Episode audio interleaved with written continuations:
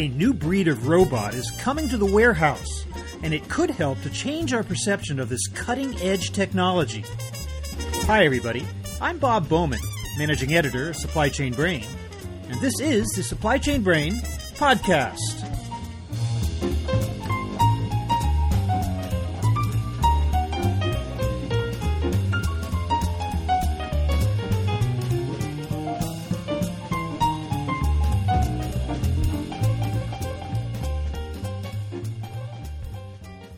Automation has been an important part of logistics and operations for a long time. Robots, maybe less so. They're an important part of manufacturing, to be sure, but they're not exactly taking warehouses and distribution centers by storm. Well, that might be starting to change, though. Today I'm speaking with Melonee Wise, CEO of Fetch Robotics, a new company specializing in the development of robots for the warehouse. Currently, it's testing two units called Fetch and Freight which can work together to pick and move orders to the shipping dock. They represent a new wave of technology that could transform the role of robots in handling repetitive tasks and provide a solution to the labor shortage that so many distribution operations are experiencing today. We also talk about how the very idea of a robot is changing from a threatening, if not evil, entity to an essential part of modern day commerce, working right alongside human beings and we find out whether robots can or should think for themselves. So here's my conversation with Melonee Wise.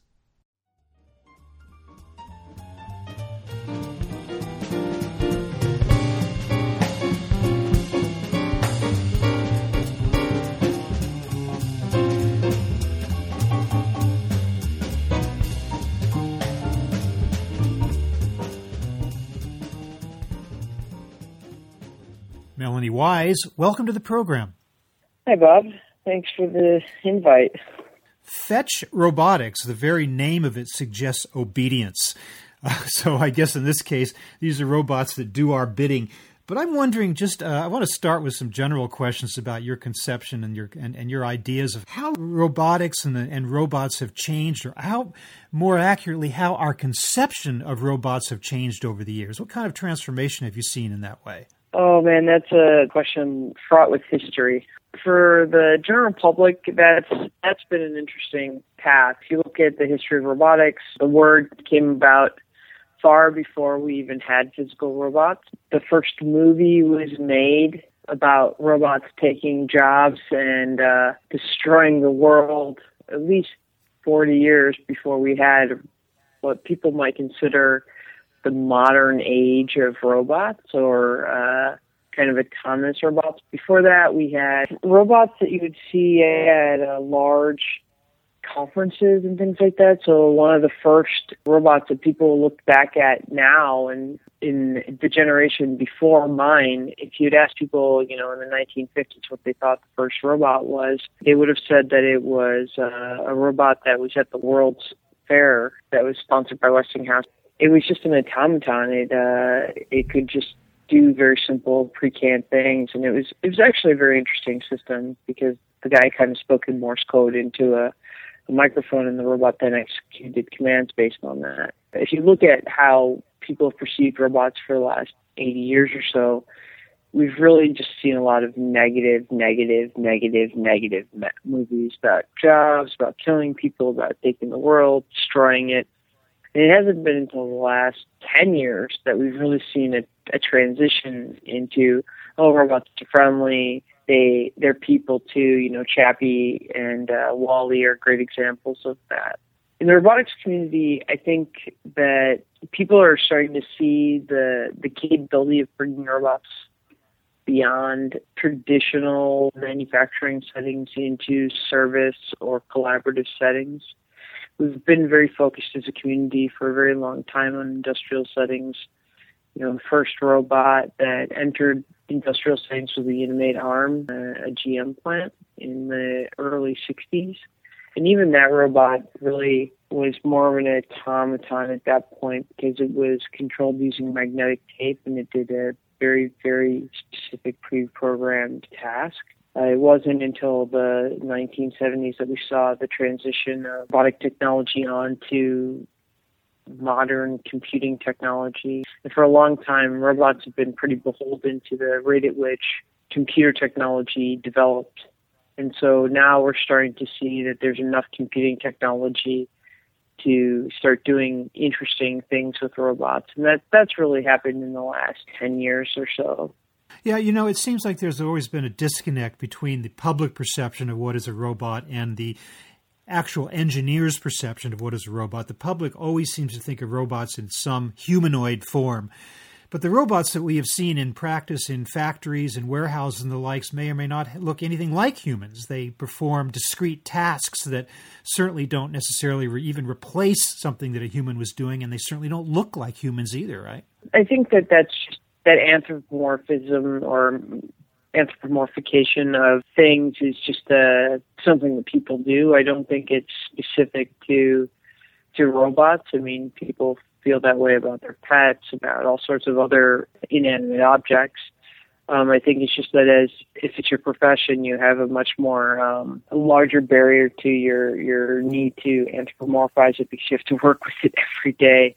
I think that you'll find that roboticists are just as fragmented about what they perceive as a robot. Some roboticists will go as far as saying that your microwave and your dishwasher are robots, whereas some roboticists will say that it's not a robot unless it's doing um, multiple discrete tasks or it's actually exhibiting true autonomous behavior instead of kind of random autonomous behavior. Roomba is a great example of that kind of bifurcation of kind of thought because the Roomba actually has limited autonomous behaviors. It actually is just doing a random walk, which many people might consider it's just an automaton instead of a thinking autonomous robot. Tell me about the genesis of Fetch Robotics. So Fetch Robotics, kind of its evolution started back as far as maybe even Willow Garage. Willow Garage was a large robotics incubator that in a very short time became one of the foremost institutions in robotics. It started in 2007. Uh, I was the second employee there. And over the course of my, my time at Willow Garage, um, and I was there almost for the entire length of the company, I eventually became the head of robot development at Willow Garage. And during that time, I assembled a team of people to work on uh, kind of the next generation hardware that Willow Garage was working on developing. But as as all things go, you know, things come to an end, and Willow Garage was starting to come to an end. And since Willow Garage wasn't just a, a research institution, it was also somewhat of an incubator. There was an opportunity for my team and I to spin out into a company. And we did that. And at the time, that company we spun out was uh, Unbounded Robotics. Unfortunately, the company was around for about 18 months, and it was really stymied by its spin-off agreement from Willow Garage. And so because of that, we actually had to shut down that company, and we had the opportunity to move to Fetch. And when Fetch first started, it was called FYS. It started almost exactly one year ago, and um, myself and the three other founders of Unbounded Robotics uh, were hired into FYS to make it go. FYS stood for Fetcher Stuff. I'm not sure if I said that already. And so, uh, about 10 days after the company was created, we were hired and we started focusing on the logistics industry. And, and this, this, uh, this focus of the logistics industry came out of an evolution of some of the work that we, we had done at, at Willow, this idea. Um, and, and you'll see this from a lot of the other Willow Garage spinouts or people who had worked at Willow Garage there was a about a two year period at Willow Garage where we did a lot of need finding in different areas, including supermarkets, uh, logistics, manufacturing, hospitality, elder care, all these areas. And Savioke, which is not technically a spin out of Willow Garage, but Steve Cousins, the CEO of Willow Garage, is, is running that company. The former CEO of Willow Garage is running that company and they're focused on hospitality. And I think that was greatly influenced by the things that we learned while we were at Willow Garage. And so there's there's a lot of companies that came out of Willow Garage that took a lot of the learning that they had and they and they or individuals even like myself that came out of Willow Garage and took the learnings that we had gained from Willow Garage to turn that into companies. And so when you look at the logistics space, there's a very large opportunity for robots to have an impact. The work is repetitive, which is always very helpful with robots. There's a large uh, employment gap or job gap. There's about 600,000 jobs today that are going unfilled in manufacturing and logistics, and the the industry has very thin margins. They're constantly being pushed to increase their throughput. Uh, and this is for a couple of reasons. One, thin margins, but two, we're moving to this really on demand economy where, you know, everyone wants what they want and they want it an hour from now, maybe yesterday. Uh, and because of that, you're seeing this need to constantly take items from shelves and get them into people's hands in shorter and shorter amounts of time. And so you're seeing um, that there's just not enough labor to provide this, and because it has to be done so quickly, there's there's basically a physical limit to what people are capable of.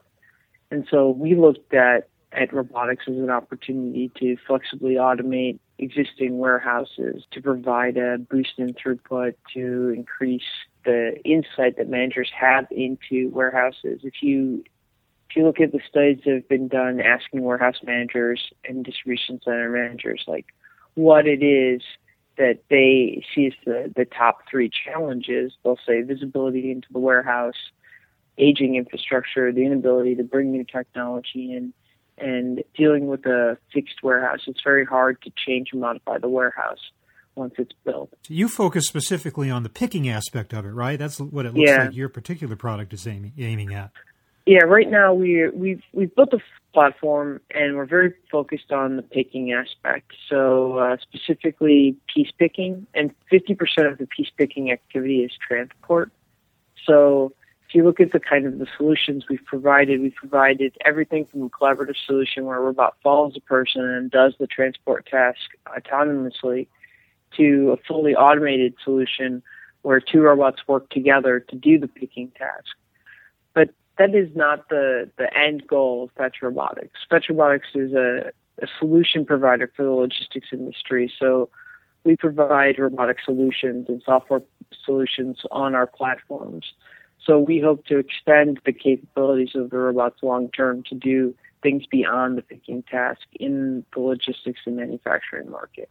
Right now, though, like the video on your site shows one of your units, a cute little R2D2 sort of thing with a bin on top of it following a human. And the yeah. human is picking and putting stuff into into the robot's uh, bin. Yeah. Um, you're saying that you also have uh, systems, though, in which the robots actually do the picking as well? Yeah, so there's a second video on the site in which we have a robot called Fetch, and the other, the smaller R2D2 robot that you're referring to, we call Freight and they work together to pick items off the shelves. So uh, a fetch robot will go to a shelf and grab the object and then put it into a freight robot, and the freight robot will do the transport. Because the the fetch robot is is just like a person; it's more expensive, and so we want to keep that robot doing the harder task, and we want to separate the transportation into a less expensive robot. Who is buying these systems? Who's most interested in in terms of industries? So right now we are doing three private pilots with customers. Um, those pilots are, you know, we're not really talking about who they are, but the the main people behind these pilots are um, either manufacturers, people making and producing goods, or third-party logistics companies, companies running other people's warehouses. But in terms of the types of goods that are being picked, um, there's no specific. Uh, yeah. I don't. I mean, it's not like. If I if I said that, it would make it very obvious who the customers were. mm-hmm. So this so is still very much in the early early stages, then, right? Yeah, yeah, yeah. The company's yeah. only a year old. What kind of a rollout do you think? What's your timetable for, for getting this on the market, getting past the initial beta stages and, and having it fully available to the marketplace? So right now, I would guess it's about six months out for really saying like, hey, here's a fully deployed system with use case statistics and things like that. We are deploying the robots. They're at a point where we can do that. We're also selling the robots into research. That's largely so that we can hire because uh, it's very beneficial to have students learning on our platforms before they come get jobs with us. So that's a big opportunity for us as a as a company. But the, predominantly, we're doing private pilots where we bring robots to people's uh, sites and then leave them there or take them back when, when we're done. You know, you are playing in an industry where there is already, as I'm sure you know, a heavy, heavy degree of automation in some sectors. Specifically, uh, I've seen in Europe, uh, it's more popular than it is in the United States, but the idea of the so called lights out warehouse that is entirely automated. They don't even have lights on because they don't need them because there's no people around.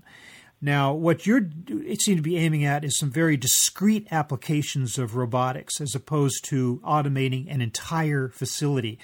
Are you going in that direction, or is that not feasible as you see it in the United States? I don't think that this need is specific to the United States. I think that logistics is a is a special industry that has been for a long time done with very cheap human labor.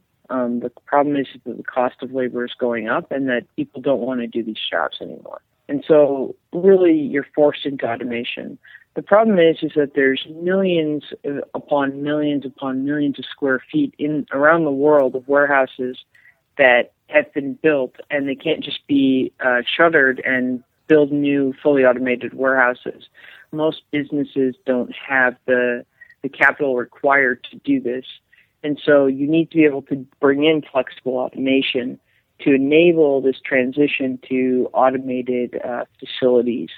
Uh, it, it's also a problem that if specifically if you look at the United States as a cross section, 60% of the warehouses that are operational today are using some form of paper based picking. That means that someone goes and gets a piece of paper and wanders around the warehouse to do the picking, which doesn't lend itself very well to full automation.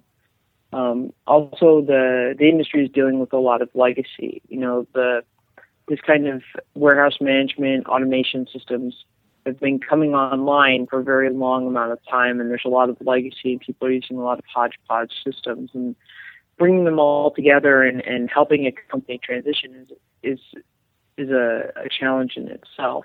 That being said, a lot of people look at Amazon as the best in class. But Amazon only really represents about 1% of the logistics distribution center providers in the United States and the world. So I think that yes, long term, it would be great to to move towards a light out lights out operation, and that's definitely something that we see on our roadmap. But I think that the the path to getting there is is much more difficult than than many people think um, because of the the challenges with legacy and and the cost of rebuilding warehouses and things like that. But it's a response to labor shortages in many cases, I understand it. I mean, it's not like they're proactively going out to replace human beings who are already there. A lot of these operations say they, as you point out, they can't get the people. And so yeah. this is a necessity. Um, I'm thinking specifically of uh, what's going on in China right now in Guangdong province, specifically in Dongguan City, where there are plans to automate 80% of their manufacturing production by 2020 because despite the fact that China is the most populous nation in the world, they're actually talking about labor shortages there. So I guess that is the trend all around, right? Yeah. Yeah, it is it is the trend. It's whether the the business has the capability to afford that automation technology. I mean that's that's a big transition for most companies. But of their problem is is that people need flexible automation over fixed automation. And when you look at the way people, when they say they're looking to automate um, by 2020, it most likely means that they're looking to do it with fixed automation. Uh, that means conveyor systems, sorters, things like that.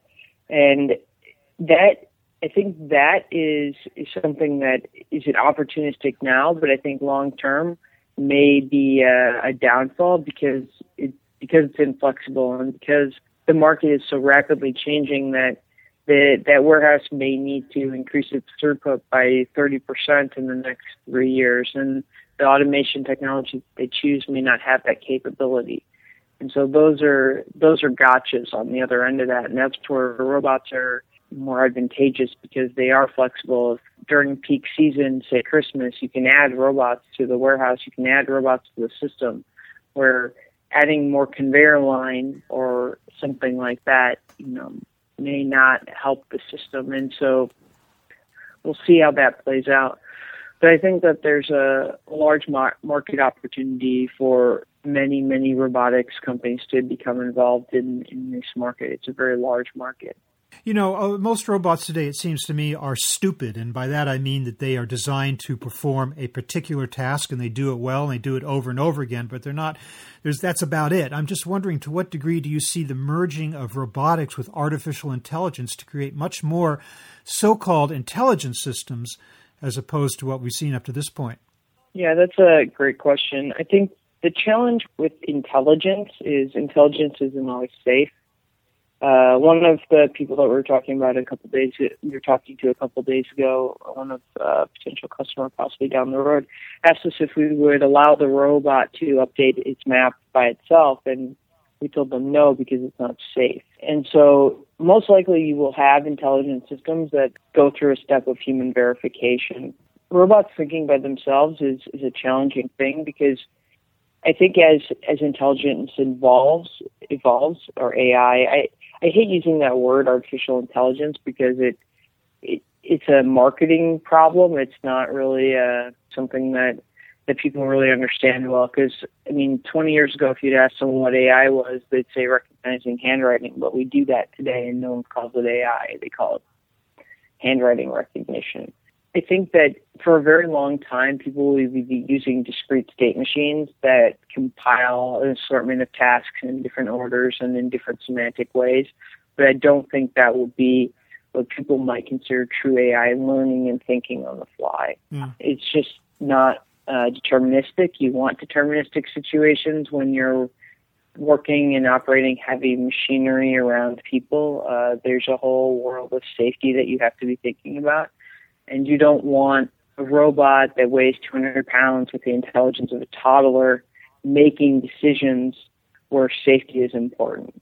You know, Melonee, we're almost out of time, but I have to ask you on a more personal note just what is your own background that got you interested in this whole uh, area of robotics in the first place? Everyone asks me that, and I really have a terrible answer. Uh, I always had interest in building things. My dad, uh, when I was a kid, bought me a couple like line following robots from the Edmund Scientific catalog. You remember when you know you had to buy things from catalogs because there was no internet when I was about five, uh, or there was, but it wasn't available to most people. And I went to college. I did engineering, and uh, although I went to the University of Illinois, it's not a big robotics school, and I just uh, started building robots in my free time with a friend and eventually ended up working on an autonomous car project through the university and that's how I ended up out in California working on robots. Uh, I came out to California to work on that project and I met the person founding Willow Garage and he offered me a job.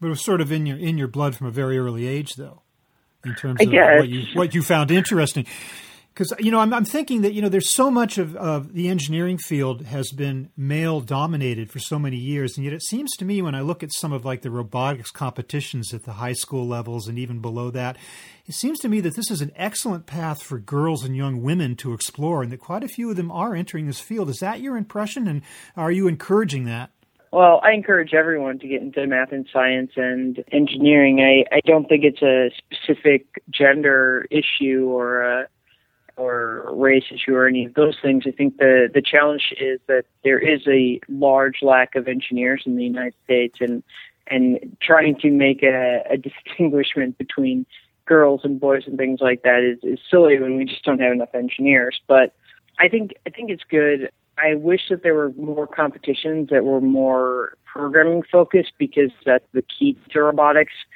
far less so uh, mechanical engineering. I mean, I am a mechanical engineer, but the I spent five years at Willow Garage being a programmer. The real uh, path in in robotics is programming. So all the the young people out there are learning how to become mechanical engineers. Unfortunately, there's not that many jobs for mechanical engineers in robotics, from my perspective. I encourage everyone to get involved in it. I mean, my path to to all of that was kind of a, a strange path. When I was a kid, I had really well, I still have very severe dyslexia, and I I took a very long time to learn how to read, but I was very good at math, and so I kind of dove into that to avoid the fact that I sucked at reading. so that was kind of a weird path for for really embracing math and science.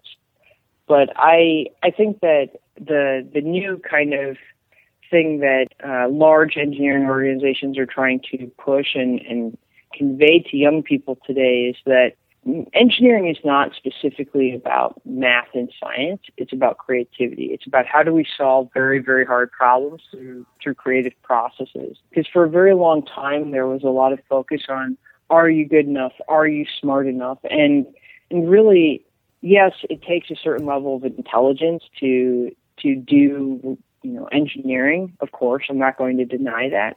But at the same time, some of the best engineers are the most creative that you don't specifically have to be a genius to to be a good engineer.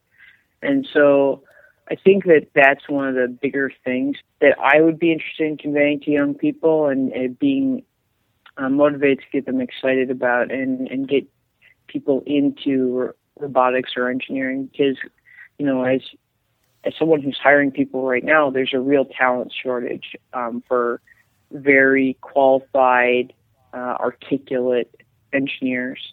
Well, listen, we are out of time, unfortunately. I wish we could talk more. But Melonee Wise of Fetch Robotics, I want to thank you so much for taking the time to talk to us about what's going on in the world of robotics and at Fetch specifically, and maybe the future of the technology as well. Thank you very much for being with us. Yeah, thank you very much, Bob, for inviting me. I appreciate it.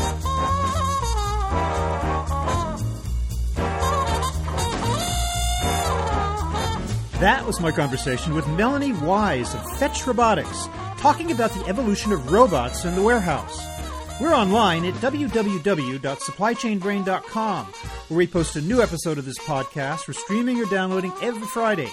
You can also read my Think Tank blog, watch thousands of videos, and access all of our other content, including the digital edition of our magazine. Look for us on Facebook and LinkedIn, and follow us on Twitter at SCBrain. You can also download or subscribe to the podcast on iTunes. Got any comments or suggestions on this or any episode? Email me at rbowman at supplychainbrain.com. See you next time.